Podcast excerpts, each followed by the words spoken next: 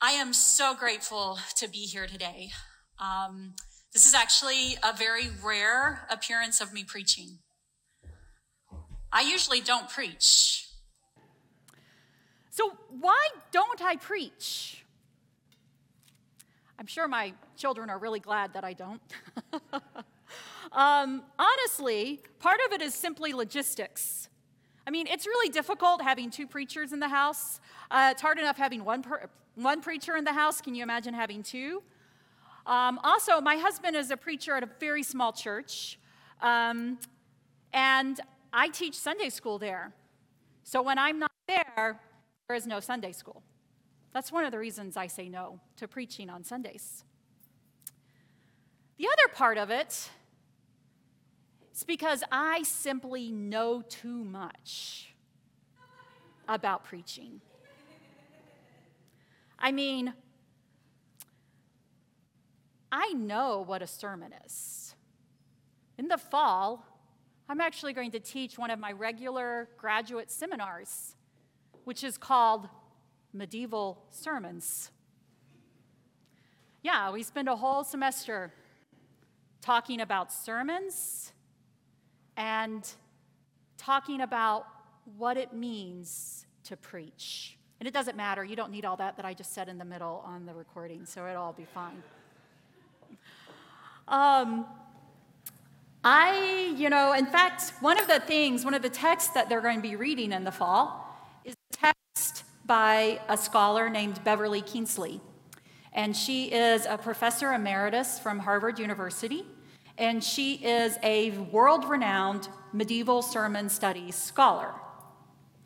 And she wrote a book, or actually, she edited a book that is very well known that's called The Sermon. Now, I'm, academics usually don't spend a lot of time thinking about their titles.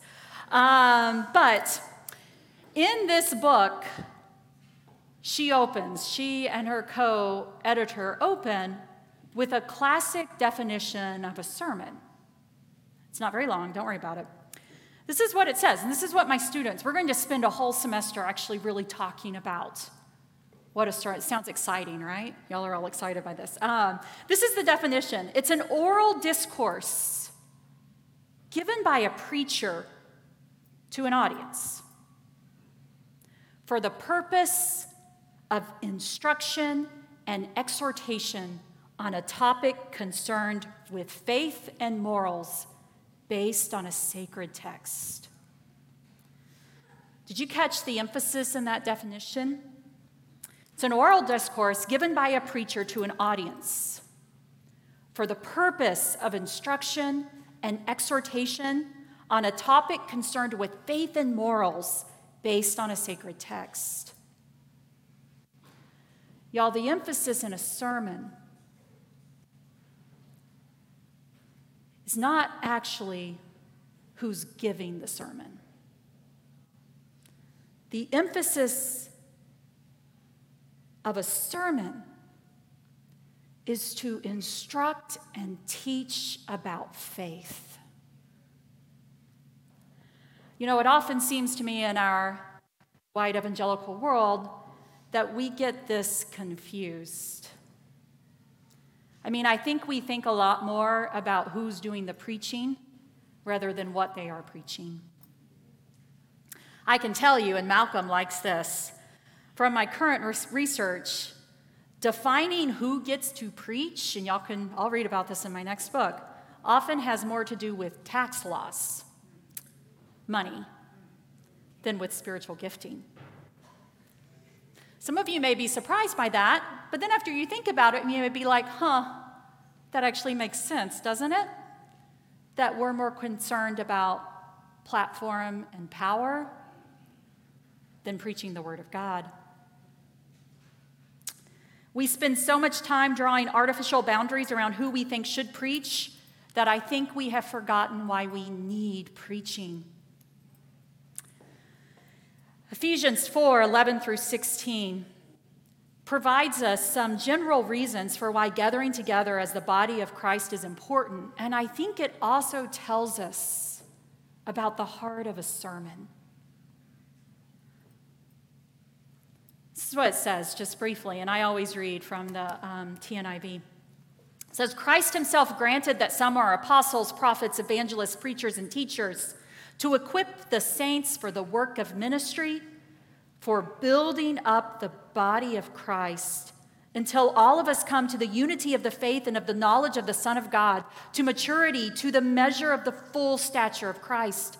We must no longer be children tossed to and fro and blown about by every wind of doctrine, by people's trickery, by their craftiness and deceitful scheming, but speaking the truth in love, we must grow up into Christ. The purpose of preaching, despite what the Southern Baptist Convention thinks, isn't to define who is in charge. It isn't to clarify boundaries of authority or justify money spent on wooden pulpits, see through acrylic music stands, or famous personalities. Preaching just isn't about the preacher, it's about the message. It's about equipping the saints for the works of ministry, for the building up of the body of Christ, and for speaking the truth in love. You see, I understand the importance of sermons, which is why I mostly don't preach. I'd much rather critique my husband. I'm sure he's enjoying his morning off. Now, for those of you who are remembering the beginning of my sermon, I still haven't answered my own question. I'm really good at evasiveness, I've learned that. So, why did I say yes to preaching today? I mean, I honestly, I think this is like only my third or fourth time ever. So, why did I say yes? Well, one thing, it's y'all, Malcolm. It's, it's really hard to say no to Malcolm. I know a lot of things about Malcolm, which you can take me out to dinner and I'll tell you. Yeah. Um, but I can also tell you I've had a lot of second thoughts about preaching. Every time I say yes to preaching, I have a lot of second thoughts. You can just ask my husband. I said yes to preaching today, fully understanding the gravity of the task. My eyes were wide open. I said yes to preaching today for the same reason that I said yes to writing The Making of Biblical Womanhood. Because I think God has given me something that can help. And in about 20 minutes or so, you can tell me if I'm right. So, so let's go to the text. I am so thankful for our reader this morning who read the entire um, chapter of 11 through the beginning of chapter 12 so that I don't have to now do that myself. But I want to highlight a few points. And then I want to talk about the heart of my message about why I am here. And it's because I want you to know why I still believe in the gospel of Jesus. So, here's four quick points before we talk about why I believe. First one is remember, I'm much more comfortable in the classroom teaching Sunday school so, if this was my Sunday school class, we'd actually start off with a much more, much longer discussion of the background and context of Hebrews. I'm not going to do that. In brief, we don't know who authored Hebrews, but it's pretty much always been considered canonical, okay? There are some good contenders for authorship which make a lot of really fun debate, like Barnabas, Apollos, or Prisca and Aquila. I'll let you guess which one I like the best. But I can tell you that the author isn't Paul. It's just not his voice. If you've read Paul enough, we can recognize his voice. The second thing that I want to highlight is what the focus of chapter 11 and into the beginning of 12 is about. It is not only about faith, it is about the faithful. It is about the people who believed before us, telling us about what it means for us to be faithful too. The author defines faith, I think, in probably the best explanation being sure of what we hope for, hope for and certain of what we do not see. And the author explains the significance of faith that without it, it is impossible to please God. And then we are shown what faith looks like in the lives of believers. There is so much we could take apart as we walk through the lives of these believers. We could spend a lot of time focusing on how most of their stories aren't happy. Most of their stories are hard. But the point is that even in the midst of those circumstances, they still believed.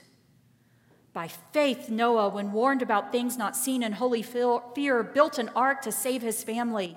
And by his faith, he became heir of the righteousness that is in keeping with faith.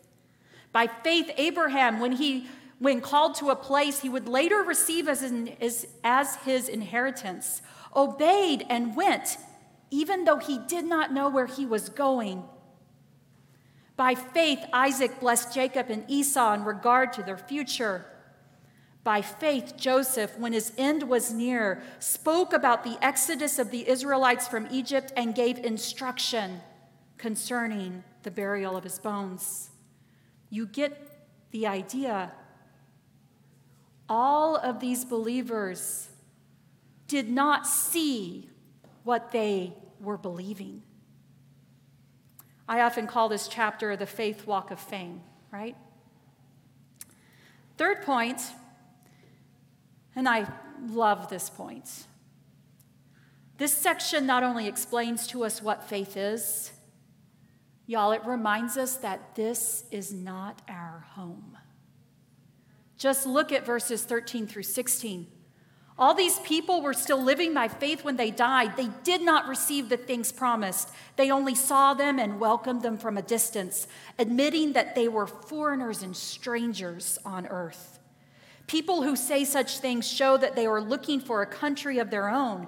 If they had been thinking of the country they had left, they would have had the opportunity to go back.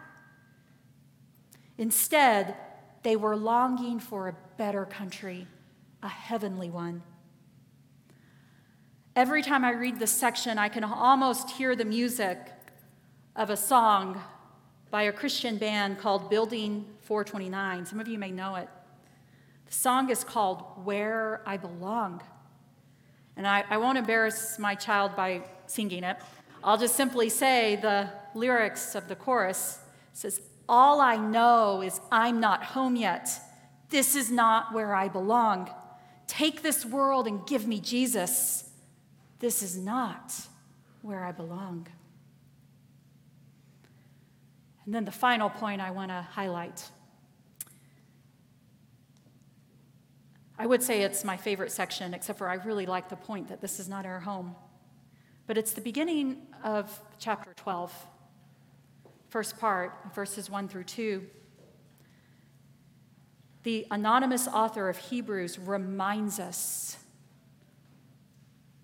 that we, as people of faith, are never alone.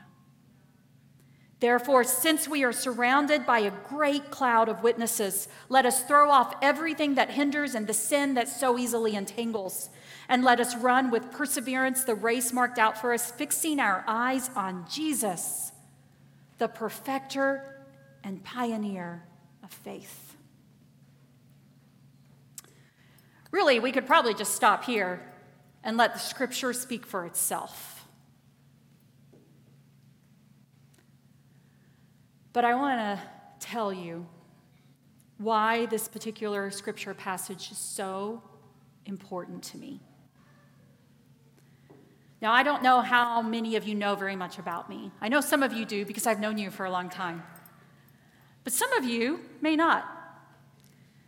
Some of you may have heard of the making of biblical womanhood because you're on here when you walked in. Some of you may have never heard about it before then. That's fine.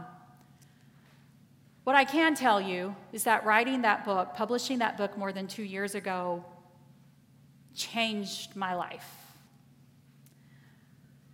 I'm not sure how I feel about it sometimes, honestly. One of the ways that it changed my life, though, is that it opened up the door for me to have conversations with people all over the world. I stopped counting. I used to keep a list of all of the podcasts and interviews I had, and then I gave up um, because I just couldn't keep up with it anymore.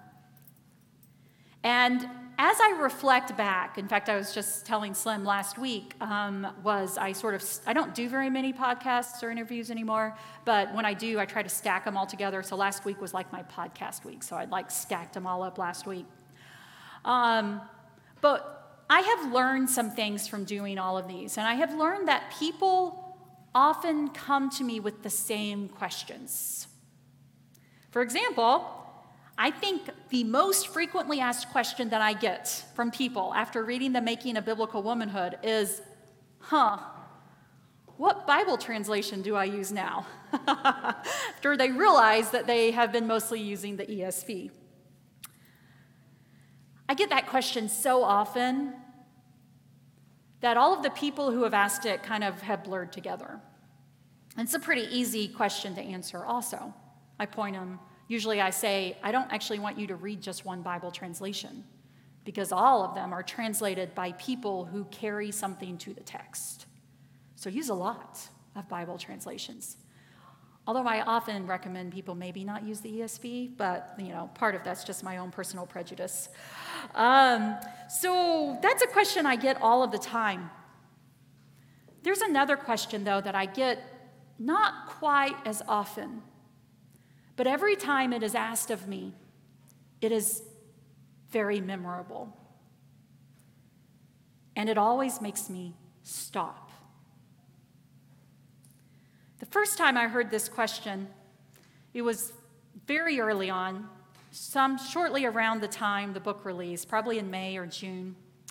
And it was a woman that I actually met doing another podcast who asked me to come and do like sort of a very small discussion um, at her bookstore. So it was sort of like a very small book discussion just between me and her, and then she was airing it at an event she was having at her bookstore. And one thing that I knew about this woman before I walked into the conversation is that she had walked away from the church. She had grown up in conservative evangelicalism. She had grown up at the height of purity culture. She could have been in my youth group, our age difference. And she had been through so much trauma that by the time she got to the end, she walked away. And what she asked me, and you can guess, she wanted to know why I had stayed. Why do you still believe? She said. And I could see her face. She's one of the first people that I think moved me to tears, not because of me or what I was talking about, because of watching her and realizing the gravity of what this issue has done to people in the church. Her question stopped me in my tracks. It may be the first time I was asked it. It's certainly the first time I remember being asked it. And you know, I could totally see her point. I had just published a book bearing my testimony about the dark underbelly of white evangelical gender theology. For those of you who have read it, it is history, but I weave my testimony through that history. I had shared the trauma experienced by my family after my husband lost his job as youth pastor. And I'd also shared my own personal trauma from years earlier when I found myself in an abusive relationship with a young man whose family was deeply influenced by the teachings of Bill Gothard. I had talked about the sex abuse scandal rocking the Southern Baptist world, and I had argued that it was rooted in the white evangelical gender theology known as complementarianism, which teaches that women are less than men. And a lot of people get angry with me for saying that. But it's by our fruit we are known. When we teach that simply because of someone's race or skin color or sex, that they are unable to hold authority in the same ways as other people. We are teaching that they are less and that they are less in the image of God. She knew all this because she had just read my book, and she knew it because she had lived it herself. She walked away and she wanted to know why I didn't. And I had to stop and think. And I've had to stop and think every time someone has asked me that question.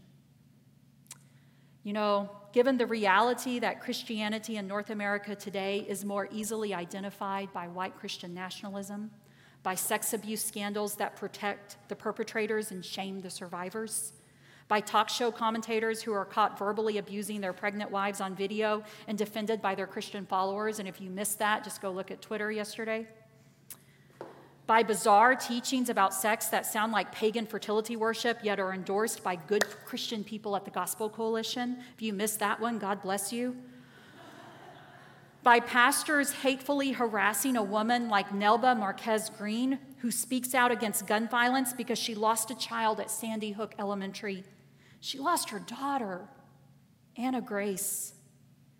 This is what she said at the Freedom Rising conference last week quote, no one has been meaner to me on Twitter than those men of the PCA church.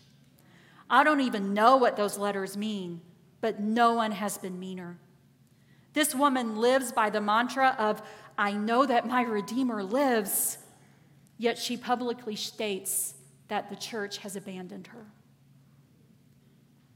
Y'all, is it any wonder that people ask why we still believe?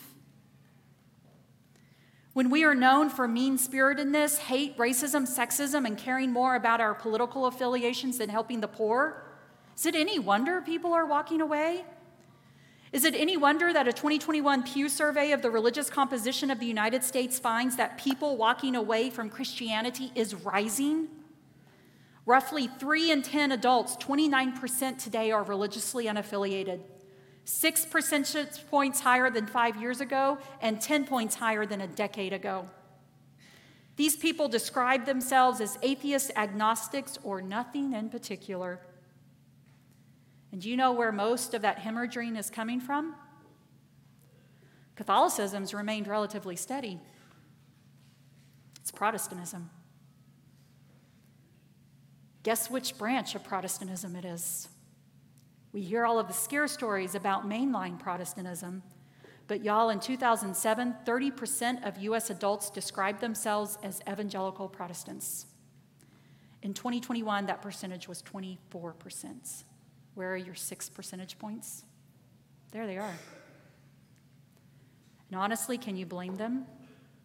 I mean, have you stopped to look and see what white evangelical Christianity looks like from the outside. It is absolutely sobering. Maybe some of you have asked this question yourself Why do I still believe? I can't answer for you, but I can answer for me. And Hebrews 11 through the beginning of 12 lies at the heart of my answer. So let me tell you why I believe. I have two reasons. Do I have pictures up? Okay, good. I'll tell you when I want to move past them. Um, I am a medieval historian, so I don't really go high tech, y'all. Um, so, the first reason I believe is because our faith is bigger than this historical moment. Y'all just think about those that Hebrew that walk of fame through Hebrews 11. Do you know how many centuries it covered? From Cain and Abel to Sarah and Rahab, and y'all, God always includes women, to David, Samuel, and the prophets. Do you know how many people of faith walked during that time? People who knew even less than us, but still believed in the same God that we do. It was reckoned to them as righteousness, is what God says about Abraham.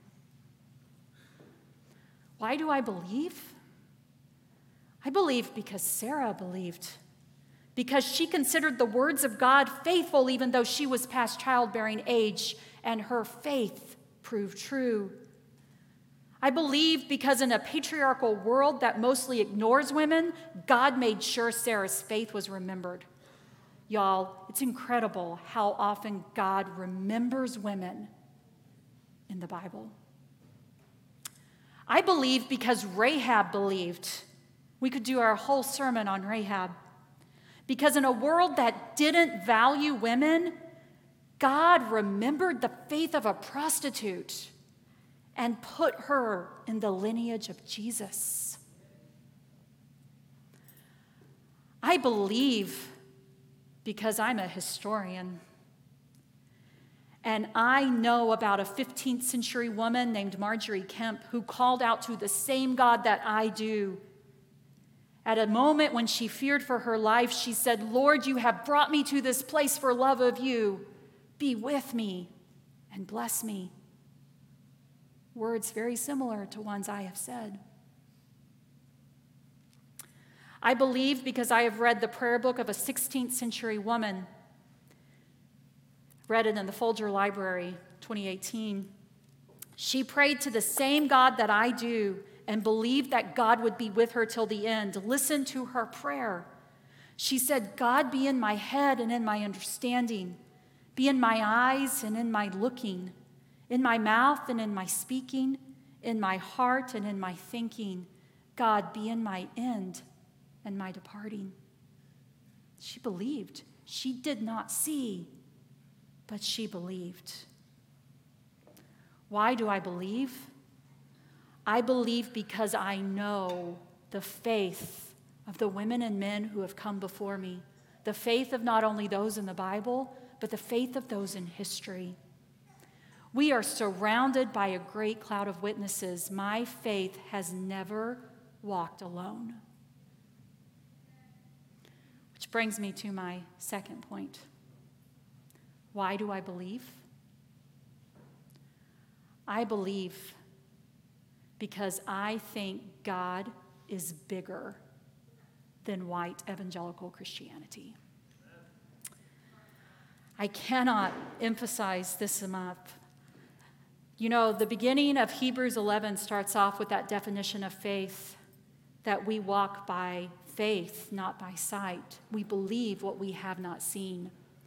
Oftentimes, when we think about that and we look through Hebrews 11, we think about the fact that people believed what God had promised them, but they didn't reach the fulfillment of that promise.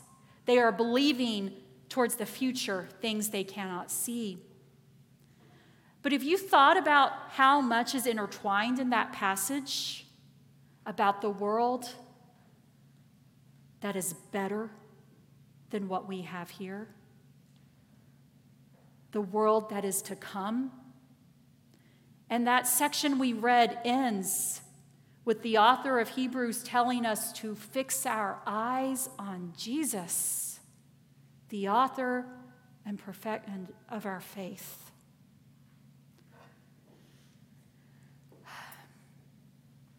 Y'all, I think so many people are walking away from Christianity today is because we have confused people with God.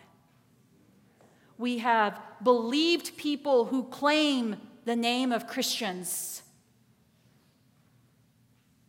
who do not demonstrate the fruit of Christianity. And we have allowed them to stand in the place of our Savior. God calls us to fix our eyes on Jesus and to not let the things of this world pull us away. I can't help but think about the words of Wil Gafney. I'm actually teaching through one of her texts in my Sunday school class.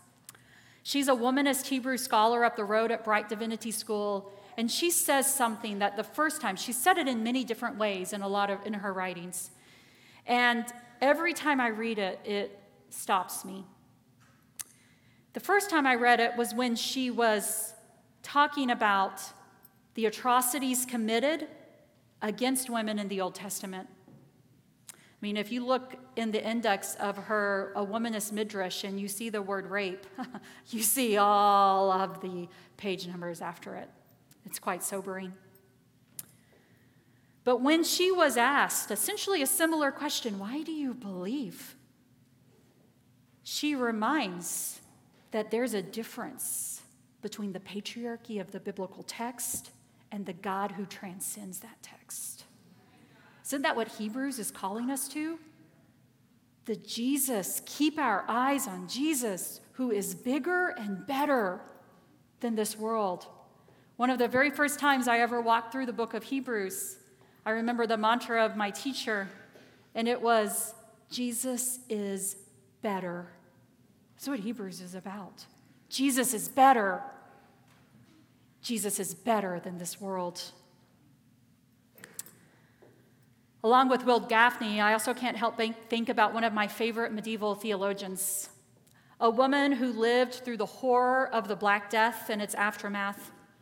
In one of her most famous revelations, she writes that God showed me a little thing the size of a hazelnut in the palm of my hand. And it was as round as a ball, and I looked at it with my mind's eye and I thought, what can this be? And the answer came, It is all that is made. I marveled that it could last, for I thought it might have crumbled to nothing. It was so small. And the answer came into my mind it lasts and ever shall because God loves it. And all things have been through the love of God. This woman's name was Julian of Norwich, a 15th century woman who realized that God is so much bigger than this world. I have two pictures for you to sum up my sermon. This is really the end. The first, and you can go to the next slide. The first is from the Priscilla Catacombs in Rome, where one of the earliest Christian communities met together for communion, worship, and to bury their dead. There is so much I could talk about from the Priscilla Catacombs. You're gonna have to wait for my book. Um, the, but what I, I think what struck me the most as I walked through just that small part that you're allowed to on the tour was how the images on the ancient walls showed me that what I believe about God to be true today is what my brothers and sisters in Christ believed in third century Rome.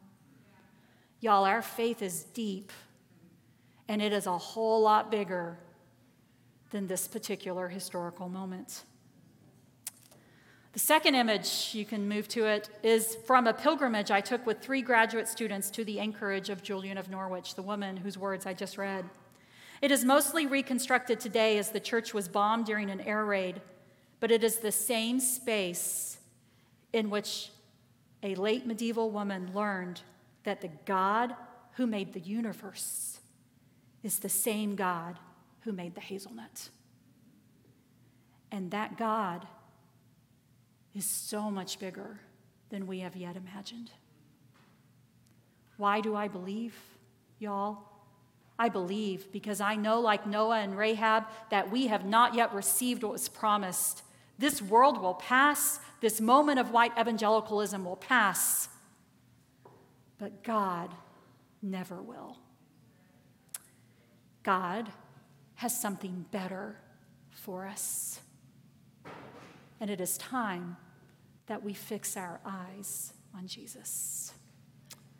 If you will bow with me.